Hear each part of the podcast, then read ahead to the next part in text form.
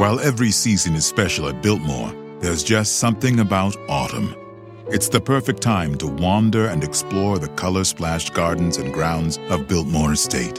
Or take a guided cycling tour on a crisp, cool morning. Then toast to the season's fleeting beauty with a complimentary wine tasting.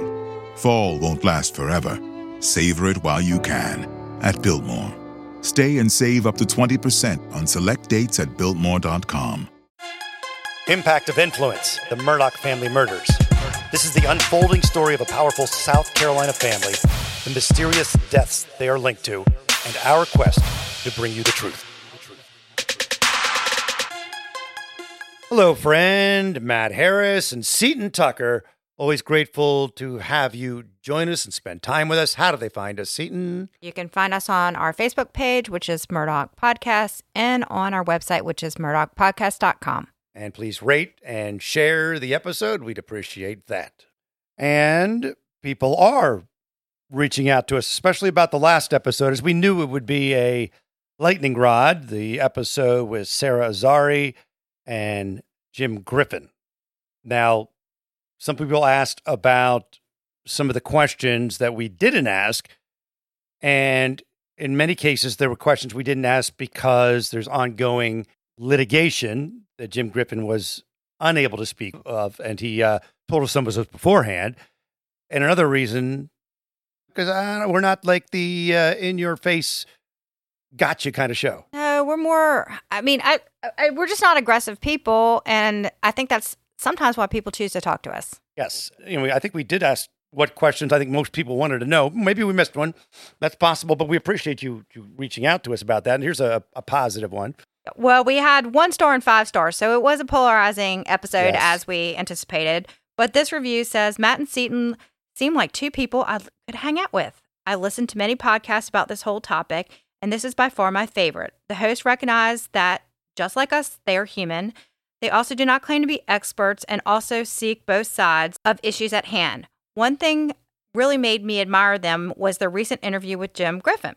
I appreciate them speaking with the prosecution as well as the defense because this is exactly what a trial is two sided. They are not set in their minds to think one way over another, truly unbiased reporting and opinions. I'm also thankful they skip over exaggeration like some other commentators on the Murdaugh saga. Thank you, Matt and Seaton. That was nice. Thank you. Uh, this is from Ellen. And she says, Hello, I've listened to your podcast since the beginning and appreciate how you seem to value remaining neutral and hosting guests with differing viewpoints. However, in my opinion, being fair host does not mean you have to allow guest airtime to make ridiculous statements in an unchecked manner. I was happy to hear Miss Tucker offer some pushback when your most recent guests, Mr. Griffin and Ms. Azari, chose to imply that it was biblically wrong for Sandy Smith to choose to exhume Stephen's body. But for you, Seaton, for at least commenting that Miss Smith has the right to do what she sees is appropriate. Mr. Griffin's extreme statement also caused me to wonder why he felt the need to shame Ms. Smith for her decision. He is certain his client is not involved and she is not using public resources, so why is he feeling so fearful? Thanks for the perspectives you have offered through your podcast. I think you'd be proud of what you have created. Best, Ellen. Thank you, Ellen.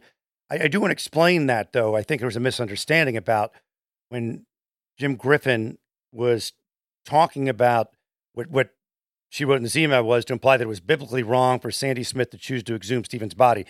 That is not what he was saying. They were referring to case law. 1915 was the only case law they could find in South Carolina about how to go about exhuming a body. So he was referring to what was written in the 1915 case law. And it was interesting because, you know, how many states in case law are quoting the Bible and make a biblical reference. It was not his opinion or thought or, or Sarah's either. It was just something that was written in uh, South Carolina uh, law. Yeah. And also, uh, I didn't, I was under no impression that he tried to shame her. I don't believe that's what he was doing. I think he even said at the beginning how awful it must be for a mother to lose a son. I don't think that's what he was doing. I think we're talking about the case law. And what Sarah was talking was about was if the body's exhumed, would it prove anything other than possibly could prove murder? But SLED has ruled it a homicide. So that's what they're just all from a legal perspective, not uh, saying anything bad about. She can do whatever she wants with her money and her son. And ex, uh, you know, I'm not sure how it's going to play out legally as, as far as her getting Stephen's body exhumed, but if she can and she wants to, cool. Yeah, we're full, fully supportive of whatever effort she sees fit. Absolutely. Coming up, we're going to have the directors of the HBO documentary Low Country, the Murdaugh Dynasty. An interesting take. And by the way, we recorded that interview before the Murdaugh case even went to trial. We've been holding on to it, but things got so busy. So take that into consideration when you're listening. We want to start with the sale of Moselle, which of course is the Murdaugh compound, for lack of a better term, where the murders of Maggie and Paul took place. The property under Maggie's name, 1,770 acre. It's known as Moselle, as I said. It sold for $3.9 million to Jeffrey Godley and James Iyer. And they have not said publicly what they intend to use the land for.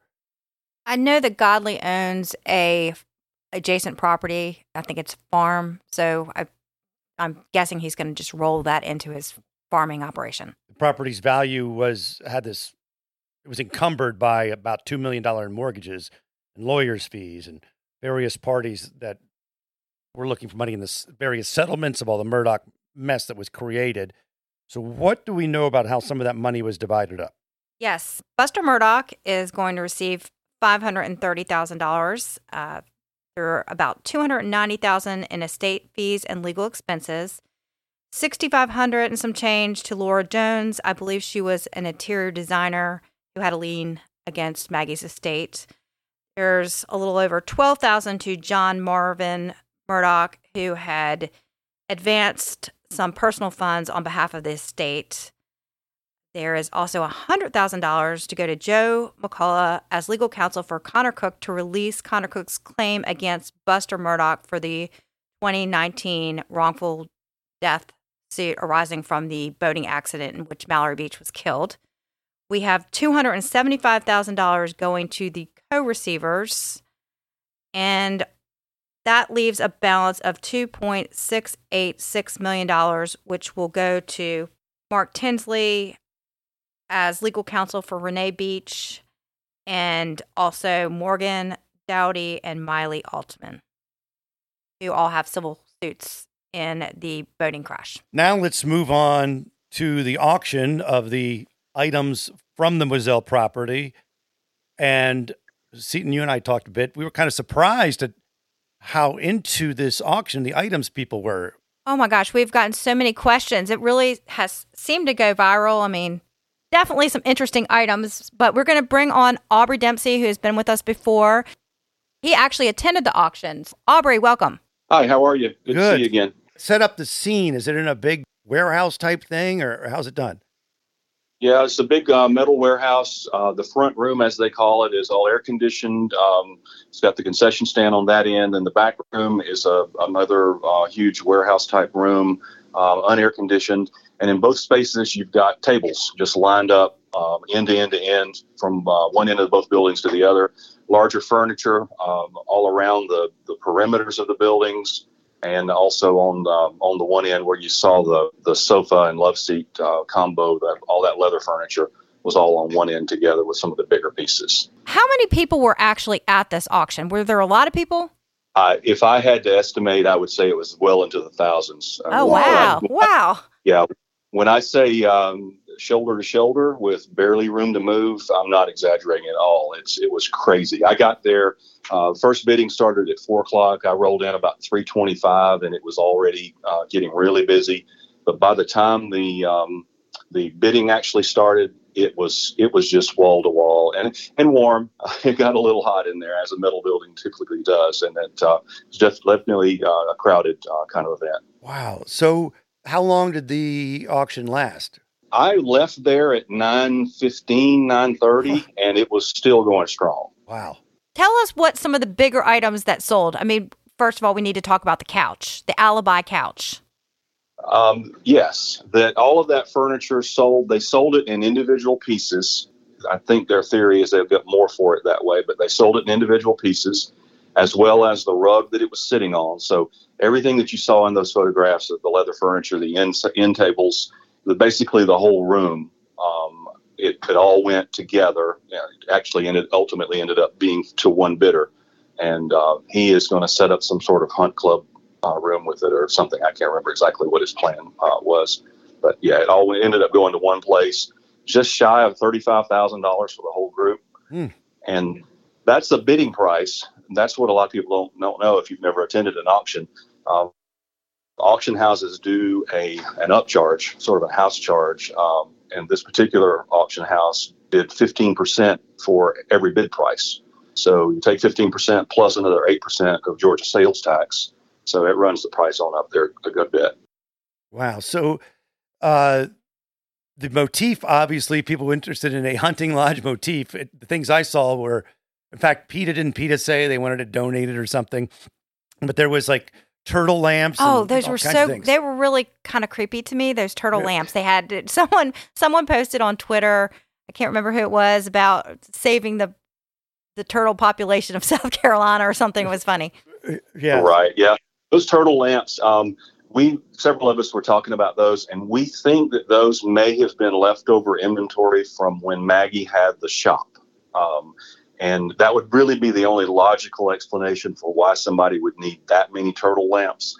I can't think of any other real explanation for it. Wait, how many were uh, there? Oh, there must have been 25 of them. Wow. just up, lots of them. And they were selling them uh, in pairs, and some of the pairs went right on up into the couple, couple, three thousand dollars for a pair. For a pair? Uh, yeah, yeah, it was crazy. And what they were doing with some of those items where you had multiples, like back in the back room, uh, they had one full um, eight foot folding table of nothing but deer antlers. Some were, you know, complete deer antlers with the skulls, um, where there were European mounts. Um, some mounted two pieces of wood, some just loose. Then they had just ordinary sheds that had been found in the woods somewhere. Um, and so they started auctioning those off, and they would be uh, whatever your bid is, you get choice of choice of however many you want. So that bidding would go right on up. And the first set of antlers went for $475. Uh, and then it went on from there. And they just went just one after the other after the other. And then eventually got down to the point where um, they took whatever was left of the antlers and just held them all up. And just that little assortment by itself was like 125, 150. Jeez. Wow. Probably one of more one of the more interesting things in the auction um, was that set of um, longhorn longhorn cattle horns is really about the only way I can describe it. It's a, a set of, of um, longhorn antlers um, that had provenance back to the Dukes of Hazzard TV show. And oh, so, crazy. if you've ever watched that, you remember the the horns that Boss Hogg had on the front of his car. Oh yeah. Apparently, yeah. Apparently, this came from one of the props, or was one of the props from that show and ended it ended up going for ten thousand dollars. Whoa, whoa, whoa, whoa! You're you're out of your dang mind. Are you serious? Uh, no, I'm serious. I'm serious. It's ten thousand dollars. Wow. I mean, that crazy.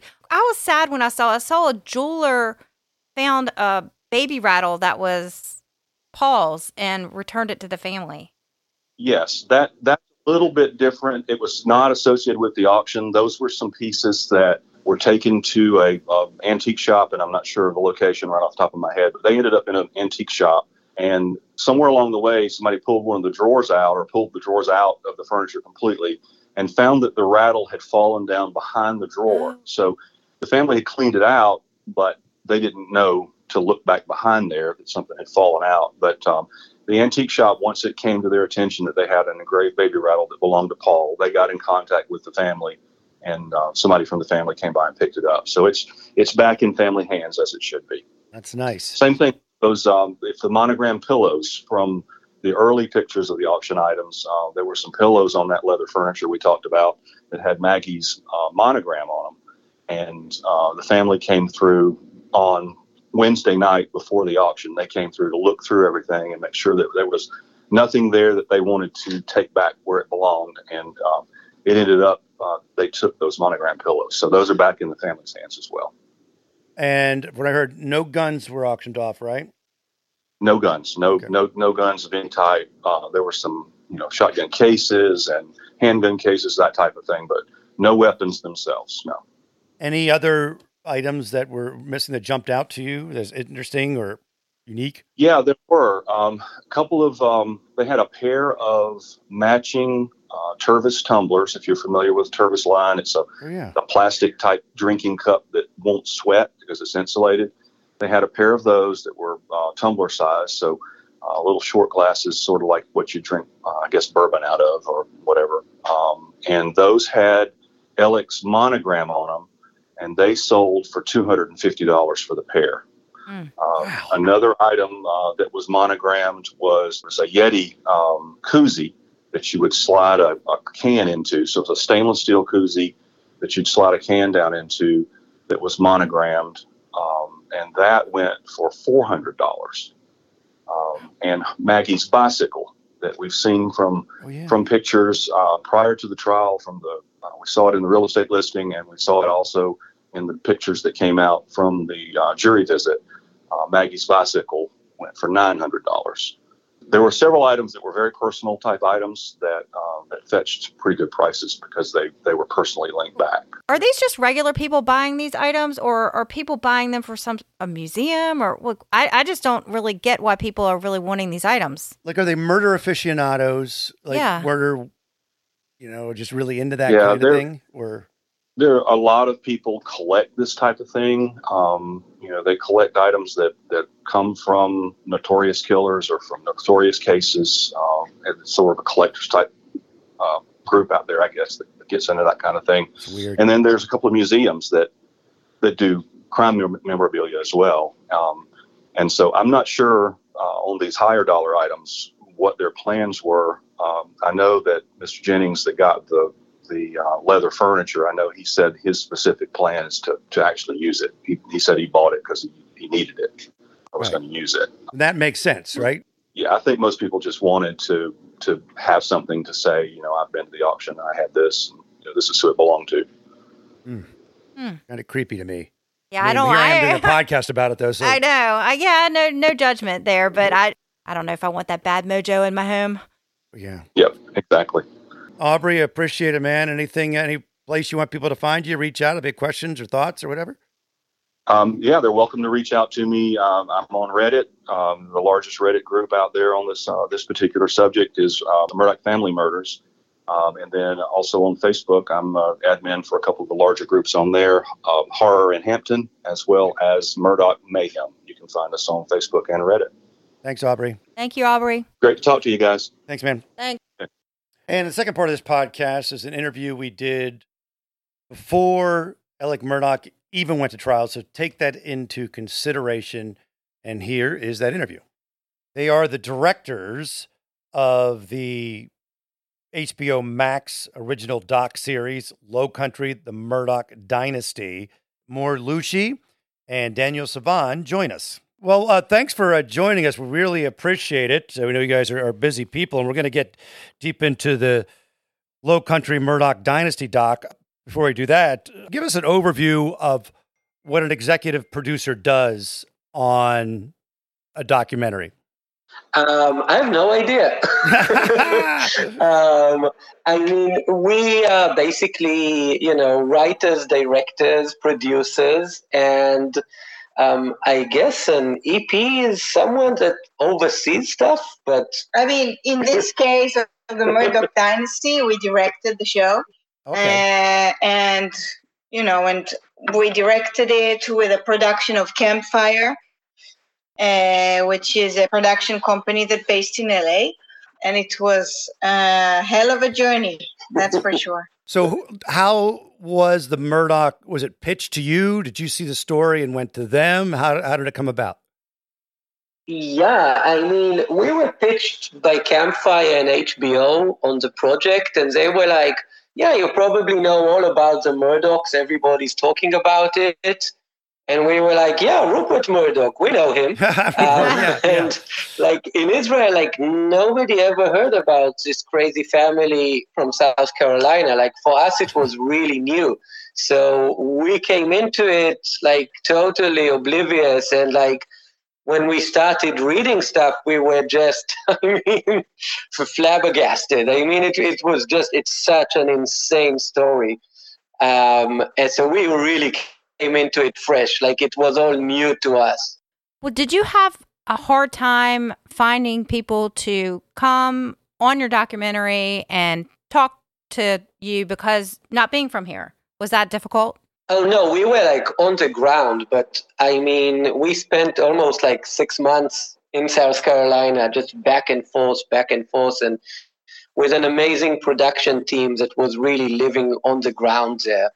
Um, but I must say, the, the Murdaughs hold such a tight grip on South Carolina that people were extremely cautious and mm-hmm. extremely afraid.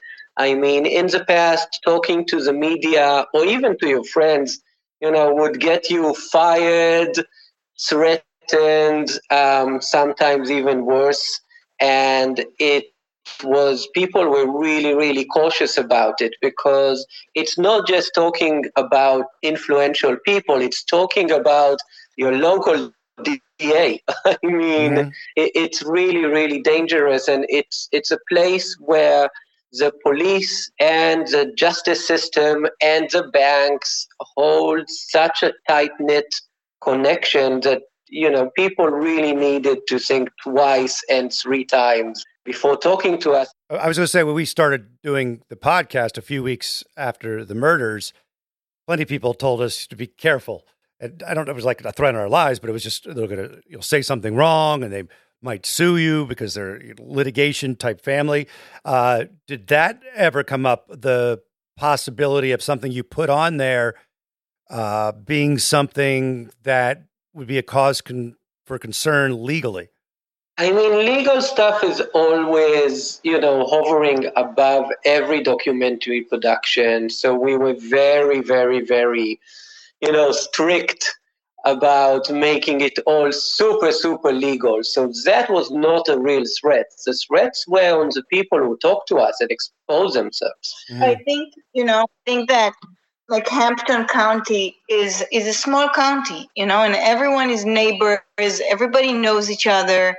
And it's not easy, you know, to talk about a family that on the one hand holds so much power and on the other hand, you know, it's kind of this loyalty of them being your neighbors for so many years. So, you know, I think because it's such a small place, and I mean, and we as Israelis, we totally understood, you know, the culture of of knowing each other and coming from a, a small place that you know that basically like your instincts are to protect your neighbor, to mm-hmm. protect, you know, the person that that has lived beside you for so many years but i think that i think that eventually people talk to us because because you know they they held so much power and somebody had to talk about it and especially especially the murdaugh's victims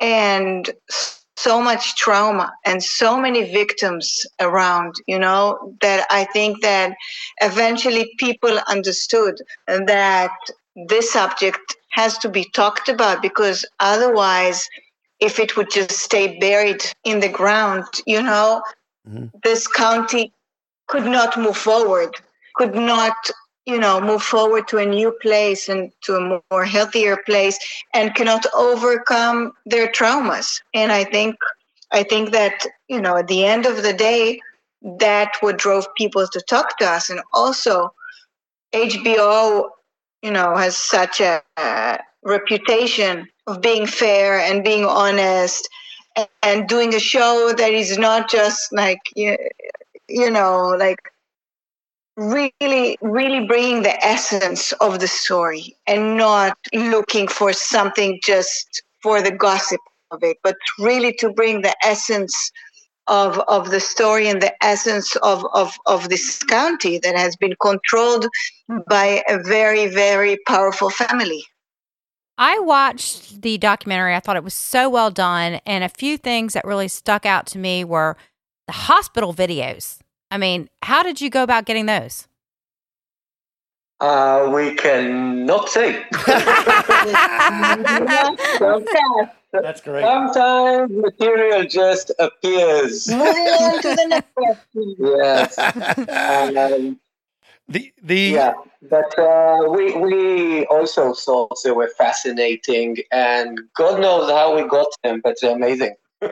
Yeah. they- they- You know, like that was something you we had not seen before. from- yeah, and you hear this story from so many people, but to you know, but then you see the footage, and it's just it's unbelievable, right? Like Alex and his dad, and uh, yeah, it's it, it's just it's it's an unbelievable footage for and the, sure. also you had the the TikTok videos, which really painted a picture as well. Uh, was that a matter of digging deeper was that they magically appeared too? And the TikTok videos, just to for our viewers who may not have or listeners who may not have heard, were from the boaters the night of Yeah. the accident where Mallory Beach was Killed. killed. yeah, Yeah, I mean, I, I, I can't go into like the legalities of mm-hmm. it because it all has to do with fair use laws and material that is already out there. But the thing is, really, it, it's just so heartbreaking. I mean, and that's that's another thing that is important to remember. You know, when when we were watching different, you know, news flashes about this story, people were really trashing Paul and talking about him as like, you know, oh, he's this, you know, violent, drunk, you know, teenagers. It caused so much harm. And obviously, you know, that may very well be a part of the story. But it's also really important to remember that this is a young man that was murdered.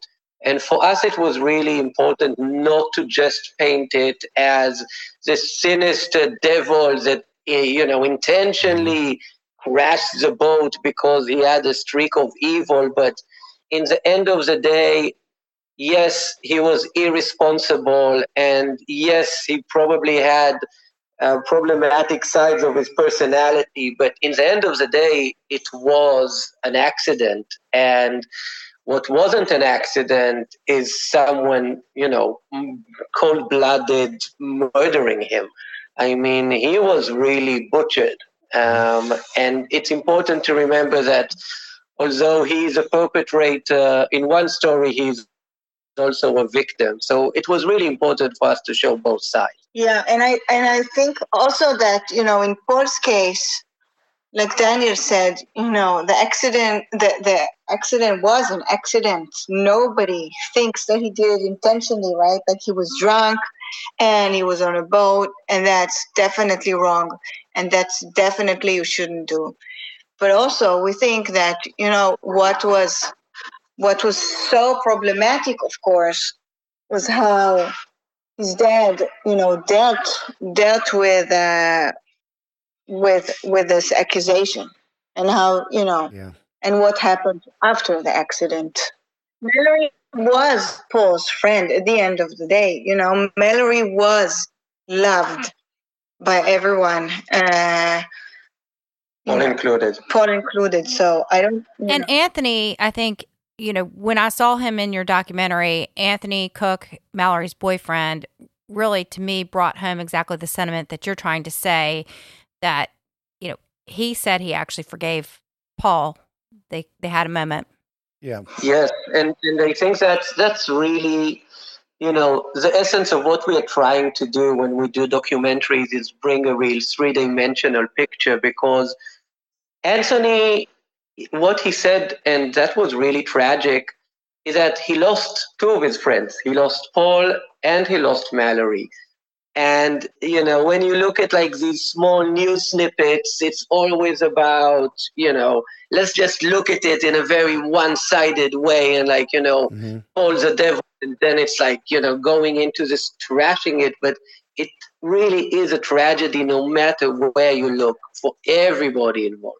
And I, I think that uh, the way you do it is is a lot more difficult. It's easier to do the one sided picture podcast documentary without the depth to it than it is to do what you did and we try to do is paint a picture of all sides emotions and what the town is going through and that sort of thing. And I and I, I, well, I applaud you for for going into that depth. It's much more difficult to do it that way than to pick a villain and, and zero in and, and and just slam them. Another victim that you really gave a face to in your documentary was Stephen Smith. Let's talk a little bit about that. So Stephen, you know that is obviously, you know, the, the, for us personally, it's, it's the most tragic story and the story that hit us emotionally, you know, the, the strongest because every single one of the victims, be it Mallory or Paul or Maggie um,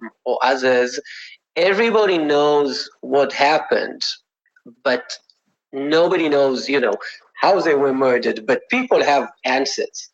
Um, with Stephen, nobody has any answers and nobody looked into it. I mean, and this is not taking away from any other tragedy, but the second Mallory Beach was lost, media was all over the place. The minute that Paul and Maggie were murdered, media was covering Hampton. Um, when Stephen got allegedly hit by a car, um, which none of us personally believe.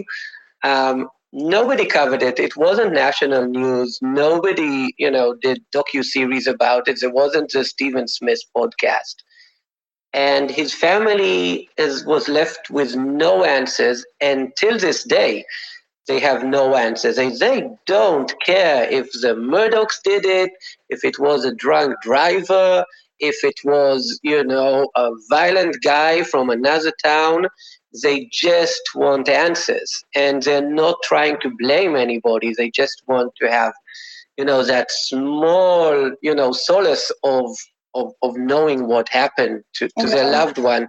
And, and obviously and you know, and obviously you see from from the series, from the episode, how the interrogation was very, very problematic, like how they handled the police, you know, and the law enforcement handled it was for sure this like investigation that. was very problematic and maybe maybe if they would you know have really you know did their work eight years ago, things would have been looked different, and Stephen's family would have had answers today that unfortunately they don't have. And if you know, if it's to, to, to learn something out of it, is that this is somebody's son, this is somebody's family, and you can't mishandle uh, uh, investigation like that. It's just, it's, it's just it's you know it's not fair for anybody mm-hmm.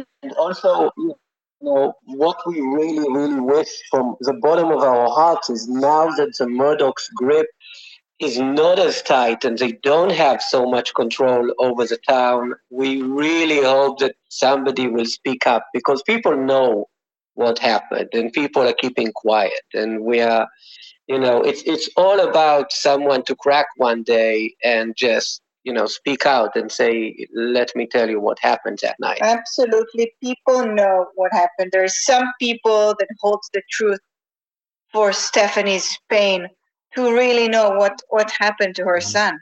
Yep. well you did really an amazing job portraying all of the victims with this saga. And also i think that if if we know exactly what happened it will be another you know very important lesson of of of who you are and you know uh, and everything that you could learn out of uh, Stephen's story because you know like we portrayed in our series it's not easy to to to be gay in especially you know uh, in in South Carolina and you know and raising the story and giving it a voice and and really giving a voice to you can be whoever you want and you deserve everything you know like so so i think that also this is this is was really important subject to us that you could be whoever you want and people will accept you because this is the right thing to do. Well the documentary was incredibly well done. Do you think you're going to have a part two? Um who knows? like i mean I, I, I wish like someone would do it, um, even if it's not us. I just want to know how the outcome of this trial is going to be because I mean, honestly, when we were working on it, we were trying to hypothesize and we threw out all kinds of series of like, you know, you, you probably heard, heard them all about like what could have been the motive for the death of Paul and Maggie. And what the prosecutor is now saying that, you know, he is um, alleging that um, Alex killed them just to take the scent off with no real motive, with nothing that was, you know, they went about to expose him. She wasn't cheating on him. He's just saying that he just used his own family as a diversion. That is so incredibly sick mm. that, like, we never even thought about it because it's like, for us, it's like, wait, that's not a motive. That's just like that's just evil. So, yeah. I mean, first of all, I have no idea what will be the outcome, and you know, we are all we we know you know just as much as anybody, just you know, waiting to see how this trial will play out. But I would love to watch that trial because it's just absolutely horrible and just you know mesmerizing. Uh, Daniel and Mor, we appreciate it. And by the way, I'd loved uh, the Devil Next Door that you also that was really the twists and turns and the uh, the tenseness of it was was fantastic. If you guys haven't watched it out there, check that out. I have not. I, am good. putting it in the queue. It's very good. Uh, Daniel Mor, thank you guys. Appreciate it. Oh, thank, thank you. you. Thank, thank, you very much for having us. We hope we uh, talk soon. Have a good day. Uh, that was cool to get some uh, behind the scenes type thoughts on what the going through a director's mind when they're doing a doc. Yeah, my husband's going to love this episode because I think, and you know, if he had to do it all over again, this would be what he would like to do. Really, be the trial? Yes. yes. And and, and uh, again, we did that before the trial, so just keep that in mind as you you listen to that episode. Uh, you can reach out to us, murdaughpodcast.com, Murdaugh Podcast on Facebook. And also, hardly ever mention it, but I also do a radio show called The Matt and Ramona Show on Mix 1079 in Charlotte or mix1079.com if you're not in Charlotte. And I've been doing it for 20, yeah, just under 22nd anniversary a minute wow. ago. Morning 6 to 10. So my boss will appreciate me saying that because often I'll say, I'm leaving work early to go do a podcast. And at the beginning, they're like, oh, what are you talking about? Yeah, they were nice enough to let you go to Hampton and, right. and record from there. Exactly. Exactly. All right. We're thankful, grateful, and all that good stuff. And we'll talk soon, friend. My name is Bill Huffman and I am a former Cleveland news producer, and I am now the host of the podcast, Who Killed? I began the show focusing on the unsolved murder of Amy Mihaljevic, and now each week I explore a different case with a focus on some of the victims who don't get the attention they deserve. I have a deep catalog of over 225 episodes, so there is a guarantee there will be something for you. Who Killed is an evergreen podcast, killer podcasts, and Slow Burn Media production. Subscribe today wherever you get your favorite shows. Something is creeping, don't follow it down. Let me introduce you to Barry Kloogh, an authorised financial advisor from New Zealand and a very special kind of stain on humanity. He was a very uh, knowledgeable young guy. He was a registered financial advisor. Type of guy that was bending over backwards to help you. Now, you could be forgiven for thinking that Barry sounds like a great guy, and you'd be right. Well, right up until the point when you're wrong. It was all fictitious. She stole from my son who has a disability. Chris never knew. He died believing that we're all taken care of. A psychopath is somebody who lacks empathy, acts impulsively. I think there's a strong case that Barry might be all of those things, actually. To find out how Barry Kloogh stole over $15 million from 81 victims, subscribe to Clueless, the long con. That's Clueless, spelt K L O O G H L E S S.